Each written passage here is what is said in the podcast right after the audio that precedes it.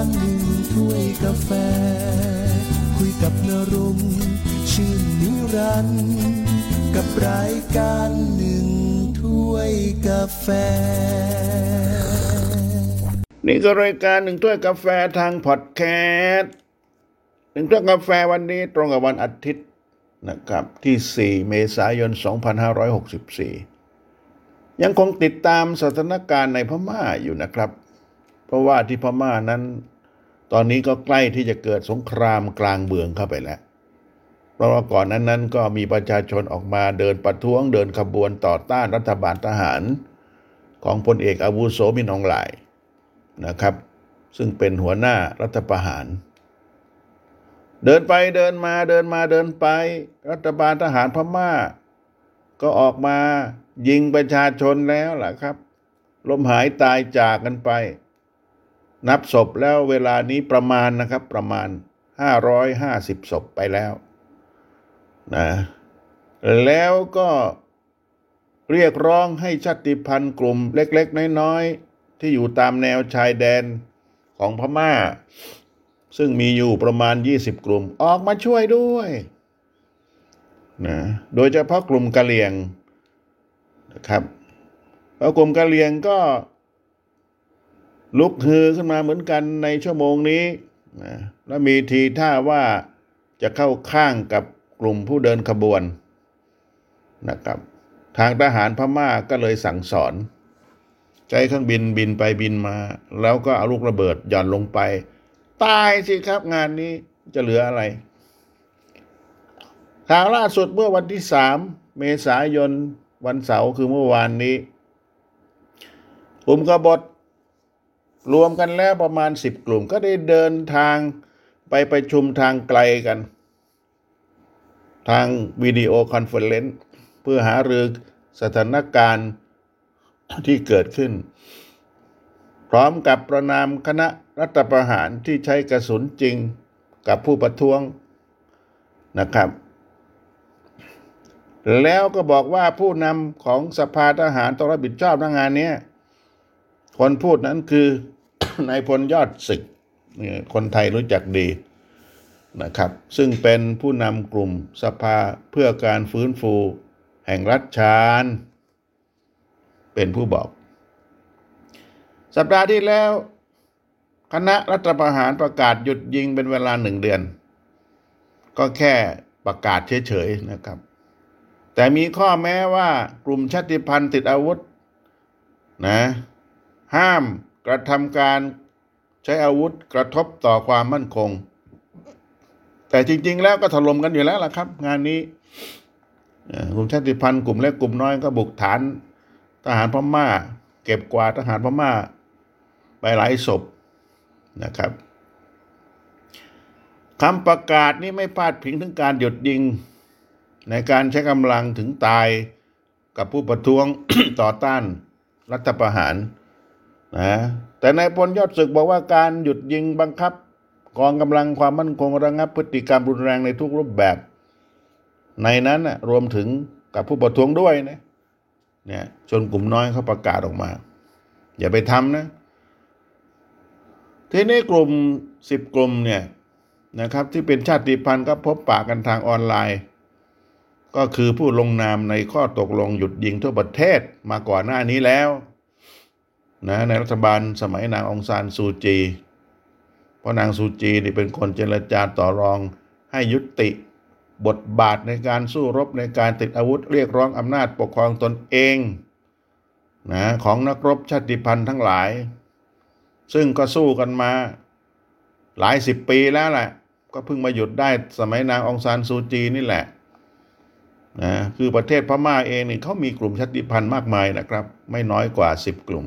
ไม่น้อยกว่านะแต่มากกว่า ทุกคนทุกกลุ่มมีอาวุธมีปืนนะครับทีนี้สถานการณ์แบบนี้เนี่ยมันก็เอื้อต่อการที่จะให้เกิดการต่อต้านขึ้นมา จากชนกลุ่มน้อย โดยเฉพาะทางด้านในพลยอดศึก พวกเรารู้จักกันดีเขาก็ประชุมร่วมกันว่าการหยุดยิงนั้น เราจะต้องทบทวนแล้วล่ะเวลานี้ จับอาวุธขึ้นมาได้แล้วนะครับ เพราะว่าจะต้องยุติบทบาทของรัฐบาลทหาร แล้วมายืนเคียงข้างประชาชน ที่ถูกปราบอยู่ในทุกวันนี้นะครับลึกๆเองเนี่ยกลุ่มชาติพันธุ์กลุ่มนี้เขาก็อยากจะปกครองตนเองนะครับถ้าว่าไปแล้ว ก็อาจจะใช้โอกาสที่มีการประท้วงกันอยู่ในขณะนี้ลุกฮือขึ้นมาปกครองตนเอง ทหารพม่าก็เข้าปราบทันทีแล้วครับ ปราบหนักด้วยนะครับ โดยใช้เครื่องบินปราบนะเพราะว่าพม่าเองนี่มีอาวุธยุทโธปกรณ์ค่อนข้างพร้อมมากกว่าชาติพันธุ์กลุ่มเล็กกลุ่มน้อยนะคุมกองกำลังขนาดใหญ่ มีทั้งเครื่องบิน มีทั้งรถถัง มีทั้งขีปนาวุธ มีทั้งเรือดำน้ำถ้าสู้กันจริง ๆ ก็ไม่ได้นะแต่ว่ามันก็เป็นหนามยอกอกกันนั่นแหละประเทศ เพราะว่าพม่า มีกลุ่มชาติพันธุ์มากมาย ไม่เหมือนประเทศไทยนะครับ ประเทศไทยไม่มีกลุ่มชาติพันธุ์เลยนะแต่พม่ามีกลุ่มชาติพันธุ์แถมยังมีอาวุธอยู่ในมืออีก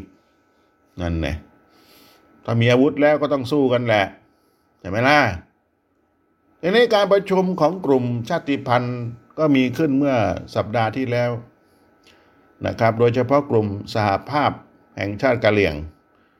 ที่มีชื่อเป็นภาษาอังกฤษว่า Karen Nation Union หรือ KNU เรียกย่อๆว่า KNU กันแล้วกัน แล้วไม่ต้องมาแบ่งว่าพุทธหรือคริสต์กันนะนะครับ เพราะมันมีสองกลุ่มใหญ่ KNU นั้นบุกฐานทหารแห่งหนึ่งในรัฐกะเหรี่ยง ทางภาคตะวันออกของประเทศพม่าฆ่าทหารพม่าไปสิบนายนะครับถ้าพม่าหรือจะยอมครับเป็นชาตินักรบ ก็ต้องเอาเครื่องบินมาถล่มใช่ไหมล่ะ นะครับ ก็ล้มหายตายจากกันไปพอสมควรกะเหรี่ยงเคนยูนั้นก็ส่งเสียงต่อต้านรัฐบาลทหารพม่าที่มาจากรัฐประหารบอกว่านะต่อไปนี้เราจะสู้แล้วนะ จริงๆ ไม่ต้องตะโกนใส่ก็ได้ สู้อยู่แล้ว เราจะปกป้องผู้เดินขบวนนะ เพราะว่าผู้เดินขบวนเรียกร้องให้เราอยู่เคียงข้างผู้เดินขบวนประมาณนั้นนะครับ ซึ่งพูดไปพูดมา ทหารพม่าก็เอาเครื่องบินไปถล่มอย่างไม่หยุดยัง้งติดติดกันเมื่อวันที่ 27 28 29 30 เริ่มเมื่อวันที่ 27 ก็คือวันที่เป็นวันกองทัพพม่านะครับ ทูตานุทูตก็มามากมาย และที่สำคัญนั้น รัฐมนตรีช่วยว่าการกระทรวงกลาโหมของรัสเซียมาด้วยครับ แสดงให้เห็นว่าพม่าเอง ไม่คิดก๊อกมีรัสเซียหนุนหลังอยู่ นะ อเมริกาอย่าแย้มนะ ประมาณนี้สื่อให้ถึงให้เห็น นะว่าพม่าเองรัฐบาลรัฐบาลทหารพม่าเองก็ไม่ธรรมดานะครับ ส่วนจีนนั้นก็แอบแอบอยู่ เพราะว่าผลประโยชน์ในประเทศพม่ามากมายก่ายกอง ทางด้านโฆษกคณะรัฐประหารบอกว่ากองกำลังเนี่ย เล็งเป้าที่จะเล่นงานแค่เฉพาะกองพลที่ห้าของเคนยูเท่านั้นนะ ยังไม่เอาจริงนะ นะครับ เราจึงโจมตีทางอากาศ เฉพาะวันนั้นแหละนะไม่อยากจะเอาจริงเพราะอาวุธยุทโธปกรณ์ของทหารพม่ามันเยอะ ซึ่งก่อนหน้านั้นเราก็ลงนามหยุดยิงทั่วประเทศแล้วก็ไม่อยากจะขัดขืน หรือฝ่าฝืนต่อข้อตกลงลงนามนั้น เอาแค่เบาๆ ถล่มเฉพาะกองพลที่ห้าของเคนอยู่ ให้รู้ว่าเราก็ไม่ขี้ไก่ใช่ไหมล่ะ ทีนี้ทางด้านในพลจัตวา ทาบอนขโยนะจากกองทัพแนวร่วมปลดปล่อย แห่งชาติตาอางนี่เป็นกลุ่มชาติพันธุ์หนึ่งของพม่า บอกกับผู้สื่อข่าว AFP ว่า ทั้งสามกลุ่มนี่จะยุติตกลงหยุดยิงกับกองทัพของพม่า นะครับ แต่ว่าถ้าหากว่าพวกเขายังงงเข็นฆ่าประชาชน เราก็ไม่มีเหตุผลที่จะต้องหยุดยิงนะ เห็นไหมมันใกล้สงครามกลางเมืองเข้าไปแล้วนะครับ เวลานี้ แล้วก่อนหน้านั้นสหภาพแห่งชาติกะเหรี่ยง หรือเคนยูและกองกำลังอิสระภาพกระชินหรือ KIA ก็ยกระดับโจมตีกองทัพ และตำรวจทหารพม่าอย่างหนัก เมื่อหลายวันที่ผ่านมานะครับ การที่กะเหรี่ยงเคนยูนี่เข้ายึดฐานที่มั่นของรัฐบาลทหารพม่าในรัฐกะเหรี่ยงในช่วงสุดสัปดาห์ที่ผ่านมานี้ ก็ทำให้กองทัพพม่าโจมตีทางอากาศทำให้ชาวกะเหรี่ยงหนีตายหัวสู้หัวซุนมาทางแดนไทยนี่แหละ ประมาณสามพันคนนะครับ เท่าที่ผมดูภาพมีลมหายใจจากเกลื่อนเลยนะครับผ้าถุงหลุดลุ่ยนะครับ บางคนถูกยิงที่หัวอยู่นี่โอ้ยเละเทะไปหมดครับ ไม่เป็นคนละ ชั่วโมงนี้ แล้วถือว่ากะเหรี่ยงเคนยูเนี่ยเป็นกลุ่มเก่าแก่ แต่ในพลโบเมียนู่นน่ะจำได้ไหมล่ะ ในพลโบเมียอ้วนๆนั่นน่ะแต่แกตายไปแล้ว เวลานี้มีมานานแล้วนะครับ ถือว่าเป็นกลุ่มกบฏที่เก่าแก่ที่สุดในพม่านะครับ ก็เลยมีหนังสือจดหมายน้อย เรียกร้องให้นานาชาติช่วยด้วย ถ้าเกิดว่าทหารพม่าถล่มเขา โดยเฉพาะทำจดหมายมาถึงไทยบ้านเรานี่แหละ ให้ช่วยเหลือประชาชนที่หนีหัวสู้หัวซุนจากการโจมตีของพม่านะครับ แล้วก็เรียกร้องให้ประเทศต่างๆ ทั่วโลกตัดความสัมพันธ์กับรัฐบาลทหารพม่า เพื่อยุติการใช้ความรุนแรงกับพลเรือน ตายจริง ๆ นะครับ ลูกเล็กเด็กแดงเนี่ยไม่เหลือเลย เนี่ยดูในภาพสยดสยองพองขนนะครับ เพราะว่ากระสุนจริงนะยิ่งกระสุนมาจากเครื่องบินแล้วมันคงไม่เล็ก เท่ากับ 9มมนะผมว่ารูใหญ่เลย ตอนนี้ทางฝ่ายไทยเองก็บอกว่ามีคนที่ประมาณ 2,400 คน สมัครใจเดินทางกลับพม่านะครับ คงจะไปสู้รบกันอีกนั่นแหละ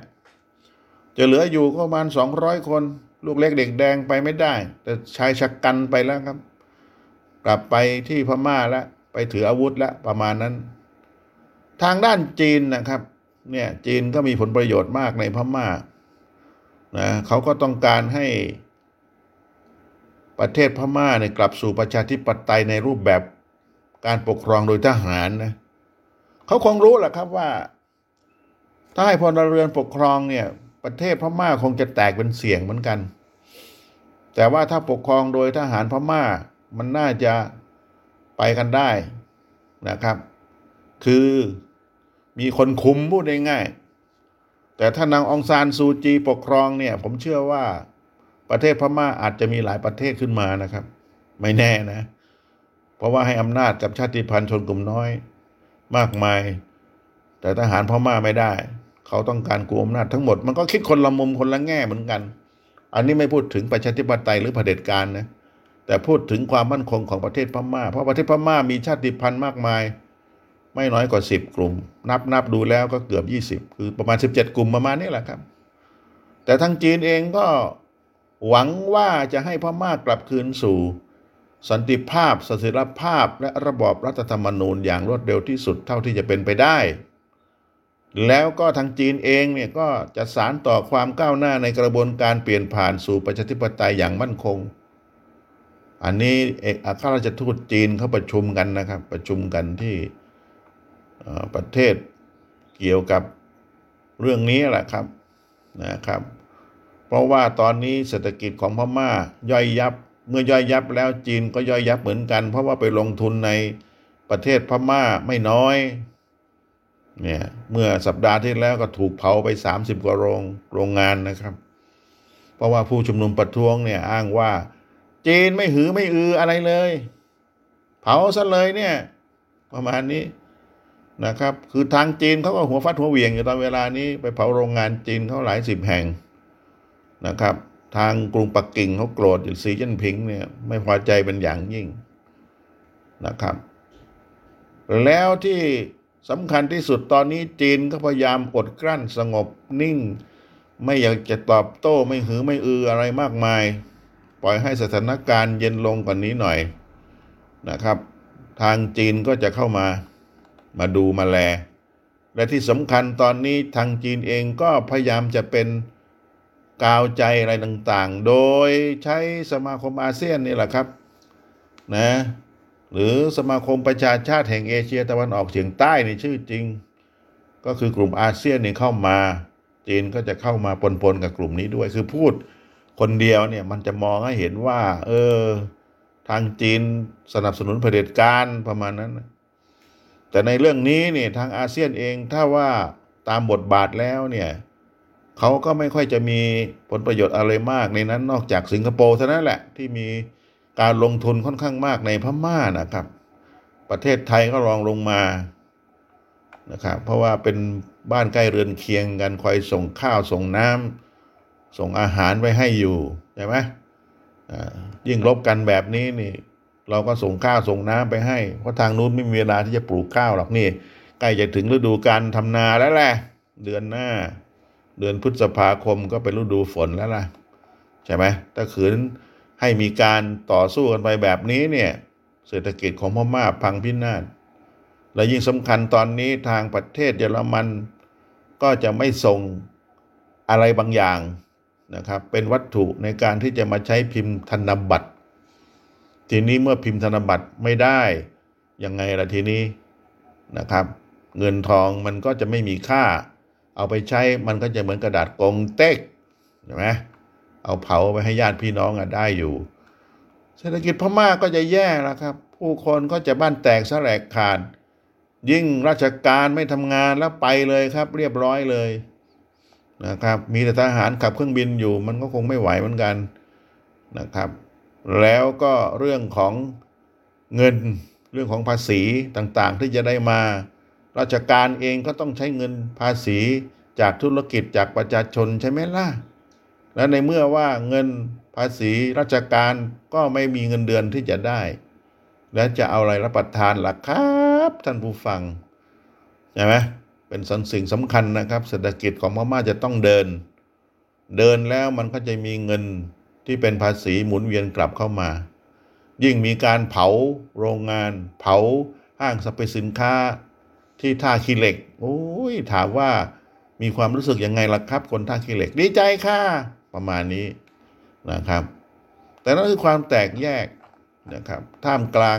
ประเทศมหาอำนาจที่อยู่ข้างหลัง เต็มไปหมดดูให้ดี มันไม่ใช่เฉพาะคนพม่าต่อยกันแล้วชั่วโมงนี้นะครับ มันก็จะมีกองเชียร์ นึกถึงสมัยเด็กๆนะครับ สมัยเด็กๆในเวลาจะยุกันให้ตีกันเนี่ย ผมก็เคยโดนเราเป็นเด็ก พี่รุ่นพี่มันจะยุให้เราต่อยกันให้ได้นี่ แล้วรุ่นพี่มันไม่เจ็บเนะมันจะดูเราต่อยกันว่าใครชนะ นั่นไงเราก็เคยโดนมาแล้วสมัยเป็นเด็กจะไม่ล่ะใครต่อยก่อนก็ได้เปรียบอ่ามันไม่ต่างกันหรอกครับนะกับการที่เป็นประเทศกับการที่เป็นเด็ก เกเรคนหนึ่งในการที่ไปตีกันหลังเรียนเนี่ยพอๆกัน ลูกพี่มันก็จะยืนดูเป็นกองเชียร์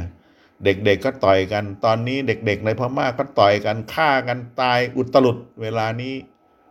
นะยิ่งเป็นประเทศแล้วเนี่ยความเสียหายย่อยยับเกิดขึ้นแน่นอนที่พม่าโควิด มาซ้ำเติมเข้าไปอีกเรียบร้อย โรงเรียนพม่าก็คราวนี้แหละนะต้องติดตามสถานการณ์อย่างใกล้ชิดนะครับพม่าเพราะว่าเป็นประเทศที่อยู่ ติดกับประเทศไทย มันย่อมมีผลกระทบต่อประเทศไทยบ้านเรา ไม่มากก็น้อย เอาละนี่คือรายการหนึ่งถ้วยกาแฟทางพอดแคสต์มีเป็นประจำทุกวันช่วงสายๆกับผมนรงชื่อนิรันดร์สำหรับวันนี้ สวัสดีครับ